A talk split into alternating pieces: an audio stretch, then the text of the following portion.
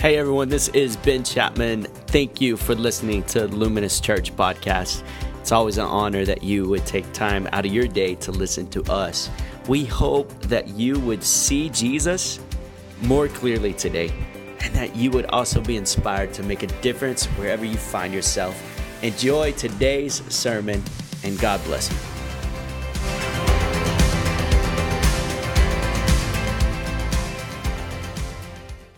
Good morning. Good morning. Well, welcome to church. I, I, know that you know that some of our ushers are freaking out, thinking that there were no chairs, but there are actually a couple comfortable chairs. If you see one, you can grab one. But either way, man, we're glad you're here. We are pretty full this morning, and that's a surprise with the weather, right? Like, I mean, that's that's amazing. So give yourself a hand for showing up because I know that's amazing. My name is Ben Chapman. I'm one of the pastors here at Luminous Church, and I'm so glad to be here with you this morning. And just a couple announcements or, or a treat this morning, actually. So, we've been doing a shoe drive um, all year, and it, it, concludes today Soles for Souls with Christian Assistance Ministries. And, and the director of Christian Assistance Ministries is actually here to kind of share what they do and where these shoes are going. So, we all give Dawn a big hand as she comes up and just shares with us this morning? Thank you. Um, one of the things I wanted to share with you, first of all, that wasn't planned on, but as I was sitting here singing and worshiping with you all, I started looking at the shoes and that the fact that they were new, and actually even saying this kind of makes me emotional. Um, I keep myself in check working at CAM a lot, keeping my emotions down because we're serving people who are facing enormous crises. And it's my job to work to raise the money and the items they need. It's not my job to, to get overly emotional and cry because they need me to have the courage to fight for them. Um, so, first of all, I can't thank you enough for these shoes being new and so precious. Um, gently used items are wonderful too, and we couldn't serve over 50,000 people without the excess of gently used items and people cleaning out their closets. But this gift is incredible. What I wanted to tell you is that CAM is a 42 year old nonprofit founded by nine downtown churches, and today it is supported by over 80 churches in our community, serving people um, sometimes who made bad choices in life and still need a hand up, serving people that didn't make any wrong choice and yet life has been hard on them because of mental and physical illness. Some are children, over 14,000 we serve are children. Some are homeless, some are working poor, and others just face enormous obstacles. Um, I wanted to tell you some shoe stories, though, so you would know what your shoes are going to mean to people. And I was sort of struck by the fact that this is the Easter season, and it's a lot of time at churches where you hear stories of Jesus. And um, it struck me how the Bible chooses to tell certain stories. You know, there were probably thousands, but only a few made it into the Bible. And a couple of times Jesus talks about feet, which is kind of unusual, but really not because um, we need our feet to be protected. We need our feet to work. Our feet can get weary and dirty. Our feet. Um, give us strength. They identify who we are. Women know that often because we like some good shoes. But, but men need shoes too to work. And we see clients who need um, steel toed boots. They've just gotten a new job and yet they have to get steel toed boots and they don't have the money to afford them. So I wanted to tell you a quick story about steel toed boots and God's blessing and to let you know that your gift is going to change someone's life and you just don't know how. Um, we had a police officer come in one time and he had a size pair of nine steel toed boots. And he said he wanted to donate those to us, but he wanted to make it a little bit troublesome for us because he wanted us to call him when we found a person who wore a size nine, needed steel toed boots, and let him come over and take a picture of him giving them the boots that's a little bit of trouble sometimes because our clients, you know, can be in a hurry. Um, is he going to be working when they call when we find this right client? So we said okay because he wanted to promote this idea with other police officers because he wanted them to donate their steel-toed boots. So one day, a guy came in. I'll call him Jim.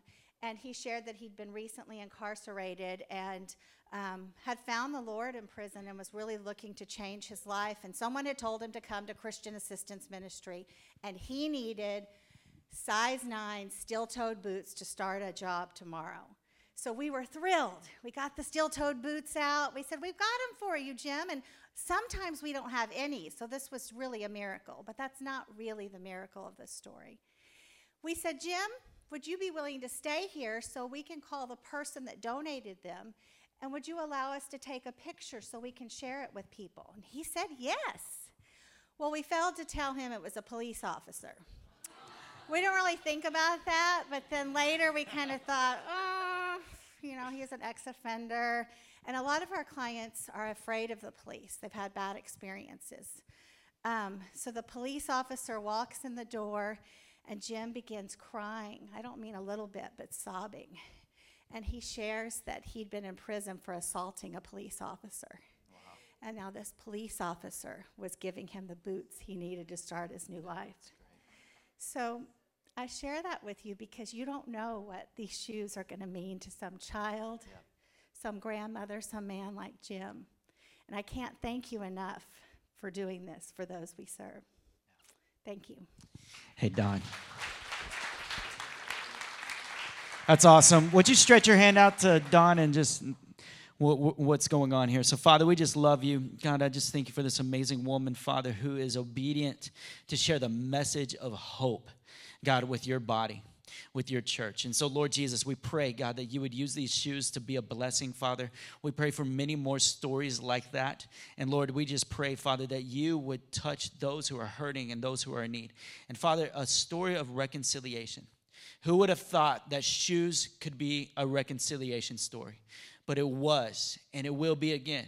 And so, Jesus, we thank you for this, and we thank you for this ministry in Jesus' name. Amen. Amen. Let's give God a big hand for that. so thankful, man. I just I wanted I asked um, I asked uh, Christian Assistance Ministries to come and um, share. And they actually offered, I believe, and uh, which was so much greater because uh, you got to hear firsthand w- where these gifts go. We also want to let you know that we invited KENS Five, and they did a, a, a story on this this morning and, and, a quick interview. And so, if you tune in tonight at ten, it would just be a story of hope, and and maybe you could tell somebody about that just so that they could be encouraged and maybe get on board with what God's doing. Um, so this is one shoe drive that we're doing. We're actually going to do one in August for back to school kids, and then one at Christmas. So, um, with our visional walk, we're giving away shoes all year and just believe that's what God has called us to do. And so, thank you for doing that this morning. If you have your Bibles, turn to 1 Samuel chapter 17. That's where we're going to be this morning, 1 Samuel chapter 17. And uh, I entitled this message, uh, Slaying Giants. Don't you just love that? It sounds powerful and strong, slaying giants. And um, you already know where we're going. You know where we're talking about if you grew up in church. But if not, this is a very familiar story um, if, for the church and, and a story that was very familiar to me about David and Goliath. And it's powerful. But um, I just, I to start off this morning, I just want to talk, just uh, uh, be selfish a little bit. I want to talk about me. And, uh, and, and I promise that we'll encapsulate all this with Jesus by the time we're out of here. But uh, many of you know that Brandy and I, we, we're in a middle of a move. And so we moved into an apartment, and now we're moving again this weekend into a guest house. And then next month, at the end of next month, we'll move again. So that's three moves in nine months, averaging one month one move for every three months. Now, if you're the military, you kind of know that life, right? But I, uh, I, I'm not familiar with it, and it has been, it has been crazy, and it's been uh, pretty uh, stressful in some sense, and and mainly because it interrupted my rhythm. We love a rhythm, don't we? We love some rhythm. We love some predictability. Now, I know some of you are like, I don't like a rhythm, Pastor. I like to be unpredictable. You know, I'm, I'm the unpredictable person. Well, any of you like a rhythm. You know, you wake up, you know, and you go to bed. So that's your rhythm. And, and no matter whatever hour that is, but you're kind of used to it, and that's what you do. We all have a rhythm. And I just feel like our rhythm's just been off. This morning, I woke up at 5 a.m. because I was going to get my laptop to study for, for the sermon this morning, just to review it and refresh. And, and so we're living in this guest house over here in Timberwood Park, and our, our apartment is over here in Helotes. So I wake up at 5 a.m. I drive to Helotes. I, I look in the apartment, and I'm looking frantically everywhere for my laptop bag because to prepare a sermon without a computer and the resources you need, without a Bible, it's kind of hard, right? You kind of need a Bible to prepare. And so I, I'm looking everywhere, I can't find it. So I'm like, man, I'll just study on my phone. I went to the coffee shop, I'm looking on my phone. Then I text my wife. My wife says, the bag is over here at the guest house. So I go all the way over to the guest house, grab the bag, and then come all the way over here. So I was in the car for two hours this morning, just trying to refresh for this sermon. So, um, and and it just felt like, man, a little off rhythm. I kind of got punched in the gut, and you know what that's like, right? You've seen boxing. Have you seen a low blow that, that just punches you in the gut, punches you below the belt? And, and that's really what I want to talk about this morning. I want to talk about just life, how life, you have rhythm or you have expectations, if you will. And then there's these low blows that happen, or below the belt moments that happen. And, uh, and it seems like it's off limits. Well, well, wait, God, that didn't fit in my expectations that didn't fit in where I thought I was going or what I thought was going to be. In fact, sometimes it feels like it's off limits, doesn't it? Have you ever been uh, dealt maybe an obstacle or opposition that felt a little off limits to your life or your circumstance or where you are? And that's, uh, that's what I'm referring to today is when I'm talking about giants, I'm talking about the obstacles, the things in opposition that have been punching you and blowing your expectations and trying to keep you back from where God has you going. And how many you know that's true for all of us? And I love this because, you know, I as I'm preaching and I'm reading about David and I'm reading about this hero, I realized that David wasn't looking to be a hero in this story. He wasn't looking to be Saul, which was his predecessor, or the one or the one who was before him. He, he wasn't looking for that. He was just a humble shepherd.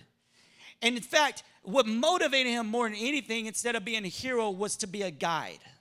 He wanted to be a guide because he saw the Israelites were paralyzed with fear and they couldn't fulfill their destiny. So, in order for them to fulfill their destiny, he needed to be a guide to help them get past this giant.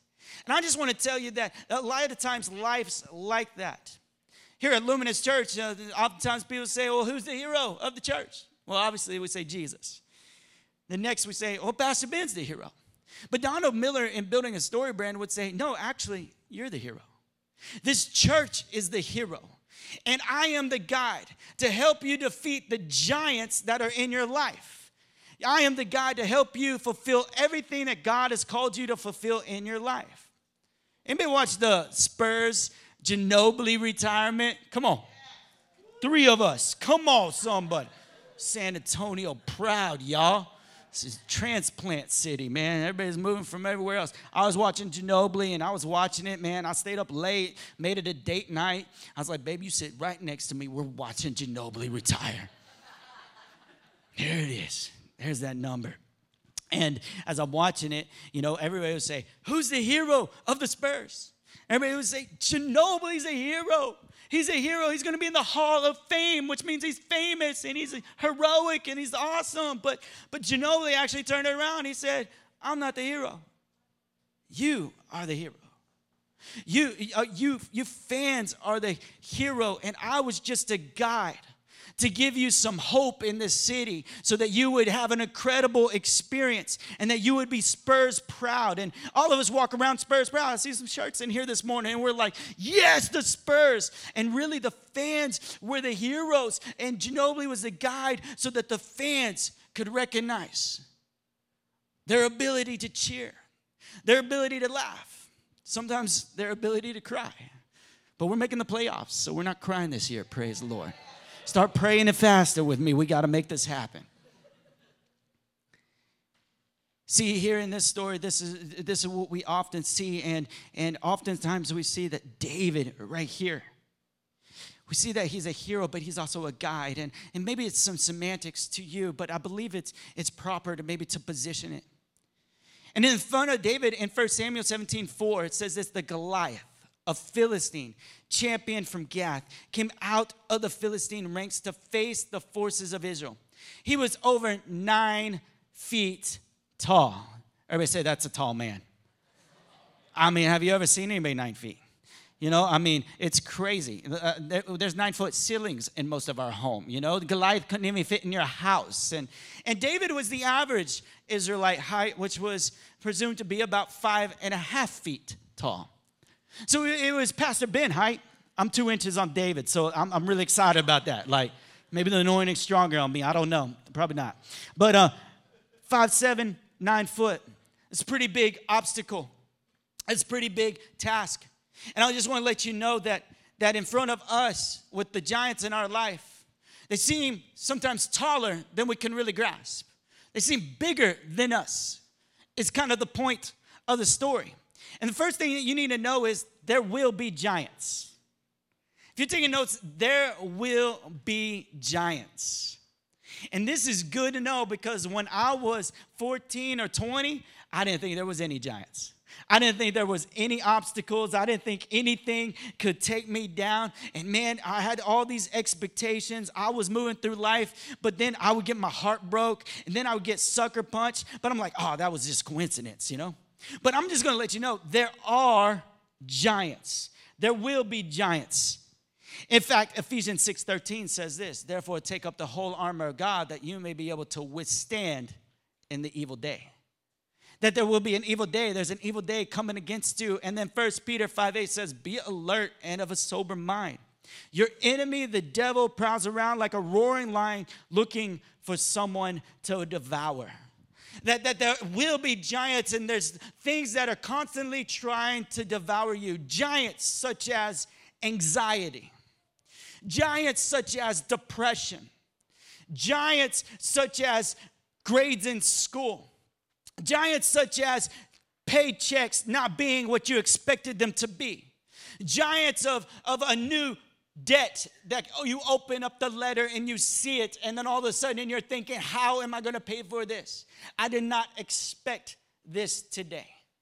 Giants in relationship, giants trying to find a spouse, giants marrying a spouse, right? You're like, Whoa, I didn't know. Whoa, you kind of look tall right now. Like, giants of broken expectations, giants ultimately of fear. Fear. In fact, that's where the enemy wants you to be. You see, you can only live in two worlds, and I say this often you can live in fear or you can live in love. And the enemy wants to do everything he can to get you to live in a world of fear. And in 1994, at 12 years old, I was a boy who was just trying to figure out life, and yet I dealt with a social panic disorder. Anytime I was in a room, I, I, would my, my heart would flutter and it would be almost an ongoing panic attack. Don't dare ask me to speak out loud in front of everybody because if I did, it was a fight or flight moment in that situation. Fear. Fear grappled me. Fear just consumed me. It was so bad that I actually had to be medicated at 12 just so I could cope with people. I had all these techniques and all these skills, and I was just consumed with fear because the enemy wants you to live in a world of fear. He wants to keep you back from your destiny, and your destiny is a fulfillment of who you are at your best in the world of love, the world with Christ. That's the best place to be. It's, the, it's where God wants you, and yet, yet the enemy wants you to constantly fear, be afraid, and pull you into that. Second thing you need to know is not, not just that giants will come, but giants will be pests. They'll be pests. They're gonna pester you all the time. It's not like just a one and done thing. It's, it's going to keep coming and keep luring and, and keep coming around. In 1 Samuel 17 16, we read about this pesty giant. For 40 days, the Philistines came forward every morning and evening and took his stand, taunting the Israelites, paralyzing them, keeping them back from all that they were supposed to conquer and the places they were supposed to go. For 40 days, he would come out. The rule of seven in marketing is if you hear something seven times, then you're probably going to buy the products. or the rule of 20, as some people would say. And some of you are here as a result.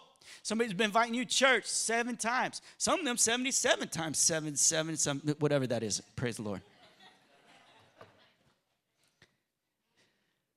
Right? So can you imagine?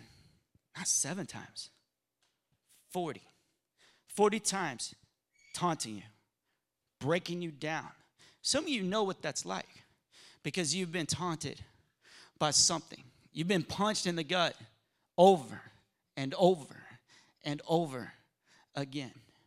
But I love this that in Luke 4, we read that you weren't the only one punched, and the Israelites weren't the only one punched, but Jesus was punched for 40 days. For 40 days in the desert, he was punched. For 40 days in the desert, he was tempted. He was tempted over and over and over again, and he was slapped and punched and tempted. But I want to tell you right now, church, that God has called you to slay giants. He's called you to slay giants, and it's not just for you, but it's for others. You see, it's not just so that you can be a hero, but so that you can be a guide for somebody else so that they can be a hero. C.T. Studd said this. He's a missionary in the 1800s to the Congo. He says this as an encouragement as we're fighting this battle, let us not glide through this world and then slip quietly into heaven without having blown the trumpet loud and long for our Redeemer, Jesus Christ. Let us see to it that the devil will hold a Thanksgiving service in hell when he gets the news of our departure from the field of battle. That this is an encouragement that we would blow our trumpets loud, that we would believe that there is that there is this battle, but we're to proclaim the name of Jesus wherever we go in. David did the same thing when it came to slaying giants in 1 Samuel 17 32. David said us all, Let no one lose heart on account of this Philistine your servant will go fight him. Let no one lose heart. It, it wasn't like, I'll go fight him. No, no, no. Let no one lose heart. I'm going to, I'm going to bring something to these people that they so desperately need. I'm going to help be a guide so they can be a hero to their promise and destiny. First Samuel 17, 25 says this Have you seen the giant? The men asked. He comes out each day to defy Israel. The king has offered a huge reward to anyone who kills him. He will give the man one of his daughters for a wife, which could be a blessing or a curse. I don't know. And the man's entire family will be exempted from paying taxes. You see, here's what's great. Is David didn't go because of this promise. David went because they were they were enslaved. They were held back. They were paralyzed with fear. But because he went, there was a there was a blessing that would go from children's children to children. And I just want to tell you that there's a blessing for your life as you begin to slay giants. There's a blessing not just for your life, but for your spouse's life, for your kids' life, for the people around you, that they're going to begin to walk in the blessing of the Lord because you fought the battle because you once were afraid and fearful and enslaved to alcohol, but now you're free and you're to see what happens in the family around you. You once were controlled by pornography or lust, but now you're free because you were fighting a battle and you see the blessing around you. You once had depression and you couldn't go anywhere, but now you're free and you have joy and it's a blessing to those around you. You see, when you fight the battles and you slay the giants, it's a blessing for the people around you. This is what I understand from David. And this is what I understand as we begin to read scripture and understand God's heart.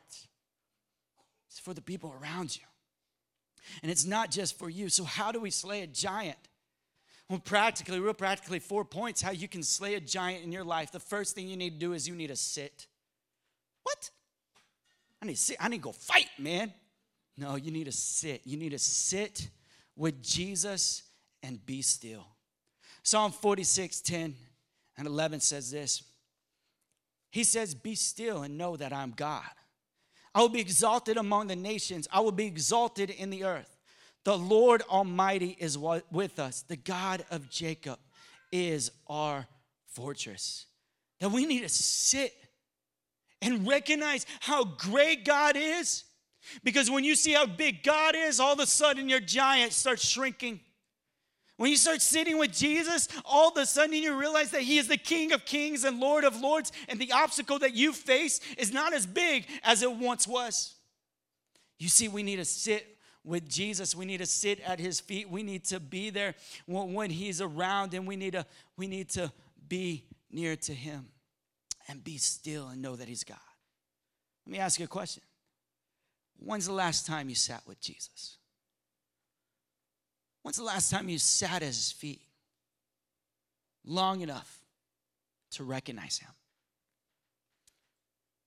It's not just to sit, because sitting puts you in a posture, and the posture for listening. So you must sit, but you also must listen. We must listen to Jesus. We must listen to who He is. And we got to realize our worth. You see, as you listen, your worth is just being made known and made manifest in your life and becomes clearer and clearer to you in every single way. And he says, Hey, I, I, I want to use you, but I don't want to just use you because you're not a tool to be used. You're a son or daughter to be included in the journey that I have for you. That I want to include you on this journey as I define who you are. 1 Peter 2 9 through 12.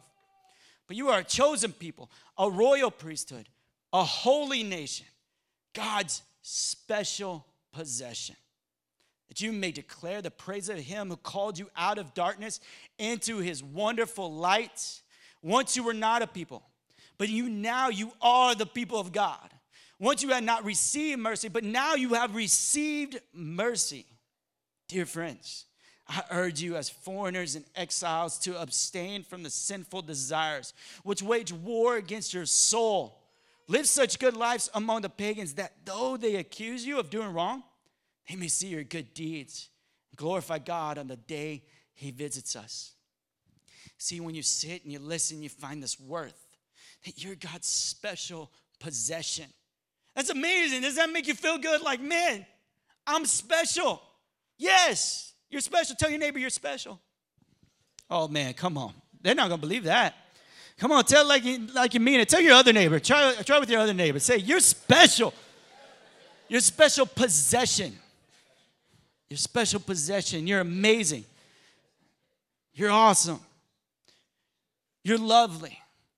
You're a son, you're a daughter, you're my creation. I crafted you, I knitted you together in your mother's womb before you knew one day I knew you. That is beautiful. It's amazing. It's what God says, and it's who He is. And if we sit and we listen, then we must act. If you're going to slay a giant, you must act on what the Holy Spirit asked you to do that day. You must act because He wants to tell you your worth. He wants to tell you that you're going to be a light, that you're going to shine bright before all men. And so you begin to act and you begin to walk it out. And as I think about this story, I, there were so many different illustrations I could use, but there's one maybe familiar to some, but unfamiliar to others. You see, when I was on 410 in San Pedro, I was in the car and I tried to do what every good pastor does, and I fell at it so much. Where I called people when I haven't maybe seen them in a month or two. Just want to check on how they're doing. I just maybe something happened in their life. Maybe they need a prayer. Maybe they, maybe just someone to talk to. So I'm in the car, and it had actually been a while since I made a phone call like that. And all of a sudden, as I was listening, God put somebody on my heart, and I needed to call this man. And so I was like, ah, maybe I'll just text him you know, because texting's easier. It's non-confrontational. Welcome to me. And uh, maybe I'll text him. Uh, maybe I'll just call him later. I'll call him later. And then I was listening. The Holy Spirit said, call him now. I said, okay, I'm going to call him. So I did what every good pastor does. I talk on the phone while I'm driving. Praise the Lord. So sorry. I call him. And I said, hey, Billy, I haven't seen you in a while and just wanted to see how you doing, man. I just haven't seen you around and just miss you, man. Just everything going okay. And on the other end of the phone call, I heard a tone that most of you hear the tone of when you just got punched, the tone when you had an expectation of maybe your life as a doctor, your life of where it should go and the trajectory, but being punched. You know what it sounds like. And some of you speak that tone sometimes. said, Ben, I'm so glad you called. Just got off the phone and they let me know that I have stage three colon cancer. And you're the first person I've talked to. And in that moment, I did not know what to say, right? I knew I should act and I should call him, but now I don't know what I should say. And so I just remember to slay giants, you must yield. You must yield to the Holy Spirit because He's going to give you the words to say. So I said, Billy, I, I don't know, man. Let's go meet. Let's go hang out. I know that whenever the grief, somebody's grieving or somebody finds news or they just got punched, they need somebody around, right? You, you, you realize like sometimes you have to remind people to breathe. Like, take a breath. So I picked him up and, and we hung out and, and, and we, we cried together and we talked. We spent that moment together for a few hours in his Tahoe in a parking lot. And it was a sweet time. And, and I, I, was nervous going over there and I was praying. And I reminded Luke 12 12, for the Holy Spirit will teach you at the time what you should say. I'm so thankful for that. As you see, Jesus is amazing, but Jesus was in flesh, incarnate, so he was in proximity. He was only in one locale at a time. You, you may remember the stories when people wanted a healing, they had to fight through crowds just to touch his cloak. You see, Jesus in proximity in one locale couldn't heal everybody who needs healing, couldn't do all the ministry that he needed to do. And so he said, It's actually better that I leave so that the Comforter, the Holy Spirit, could come and live in you and empower you and be the great counselor so that you can counsel others. And I will give you the words that you need to say. In that moment, I remind the Holy Spirit. So I'm yielding to Him, I'm listening, and, and God shows up in a powerful moment in my life and in His life. And here, 18 months later, as my family started a Marco Polo, we would Marco Polo him just encouragement, scripture, love, accolades, whatever we could just to just to praise him and, and keep him going. And man, the Lord knows and he loves you. And just remind him of the Lord's love. And and you would see, you would see Billy's picture right there. He wouldn't respond, but you would see that he watched it. You know, and sometimes, sometimes the Lord would go and prompt you to maybe write letters, and you're not getting anything in return. But it's okay because the Lord's just asking you to write letters. Sometimes it's asking you to be present, but you don't feel necessarily the, the joy coming off back to you, but you just need to be present. You see, you yield to the Holy Spirit, and we did. And 18 months later, I'm so excited because Billy is now cancer free. So praise God for that. We know that. Praise you, Jesus.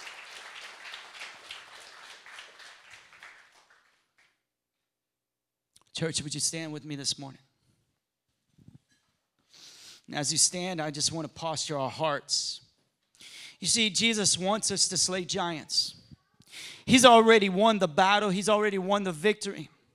But He's giving you the ability to be included in the battles that we face and to recognize who He is and not to succumb to a world of fear, but to live in a world of love. That we would sit with Jesus, we would listen to Jesus, we would act on what he says, and we would yield to the Holy Spirit so that we can slay giants. Because that's what God wants you to do. He wants you to slay giants in every area of your life. Because you were born, you were made to live in a world of love. And the greatest thing about this is that Jesus is the best guide and the greatest guide. And he's the best hero and the greatest hero.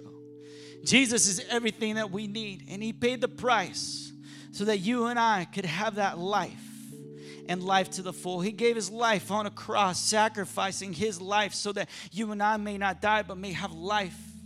He was buried, and for three days he was in a tomb. But then, by the power of God, he rose from the grave, giving life to all those who believe. So, if you would, bow your head and close your eyes if you feel comfortable this morning. I just want to ask you Maybe, maybe you don't know this Jesus, who's a great guide for your life, but he also is your greatest hero. So that you could be a hero and live the destiny that you're called to live in. And you don't know this Jesus, but you want to know this Jesus and you want to make him the Lord and Savior and hero of your life. Would you raise your hand so I can pray for you? If that's you, I want to do that right now, Jesus. If you would just lower your hand, I'm going to pray for you. Jesus, I thank you for everybody who raised their hand and said, Jesus, I want you to be Lord and Savior of my life. I confess when I try to be the hero of my own life, I fail. When I try to listen and try to do it, all I hear is fear. I'm trying, tired of trying to do things my own. Jesus, you are the great hero. So I confess my sins and I live for you. Be Lord of my life. In Jesus' name. For those who wrestle with fear, maybe there was something in your life, a giant that just seems so opposing. And it's just been holding you back from what God, for where God wants you to go. Would you raise your hand right now? Maybe it's a fear, depression. Maybe anxiety has been creeping. Maybe it's bills. Maybe it's raising your children. Maybe it's your spouse. Maybe it's your workplace. But whatever it is, I'm just believing that the Holy Spirit's going to show up this morning. And He's going to give you a new heart. And He's going to remind you, I'm going to fight that battle. And I'm going to win it. You don't have to do this alone. And I know it threw you out of rhythm, but I'm right here. And I know where you are. And I got your back. So, Jesus, I pray right now, Father, for everybody who's raising their hand, God, I pray that Holy Spirit, you would just come, that you would flood them with your joy, overwhelming joy, overwhelming peace. Lord Jesus, I pray that you remind them to breathe, to breathe your spirit in, to breathe who you are in, to breathe your presence in. And God, I pray for faith to rise, for faith to grow, for faith to believe that God, they would start moving in a life of love and living in that life that is so joyful that you paid the price for. So, Lord, would you do that this morning? In Jesus' name.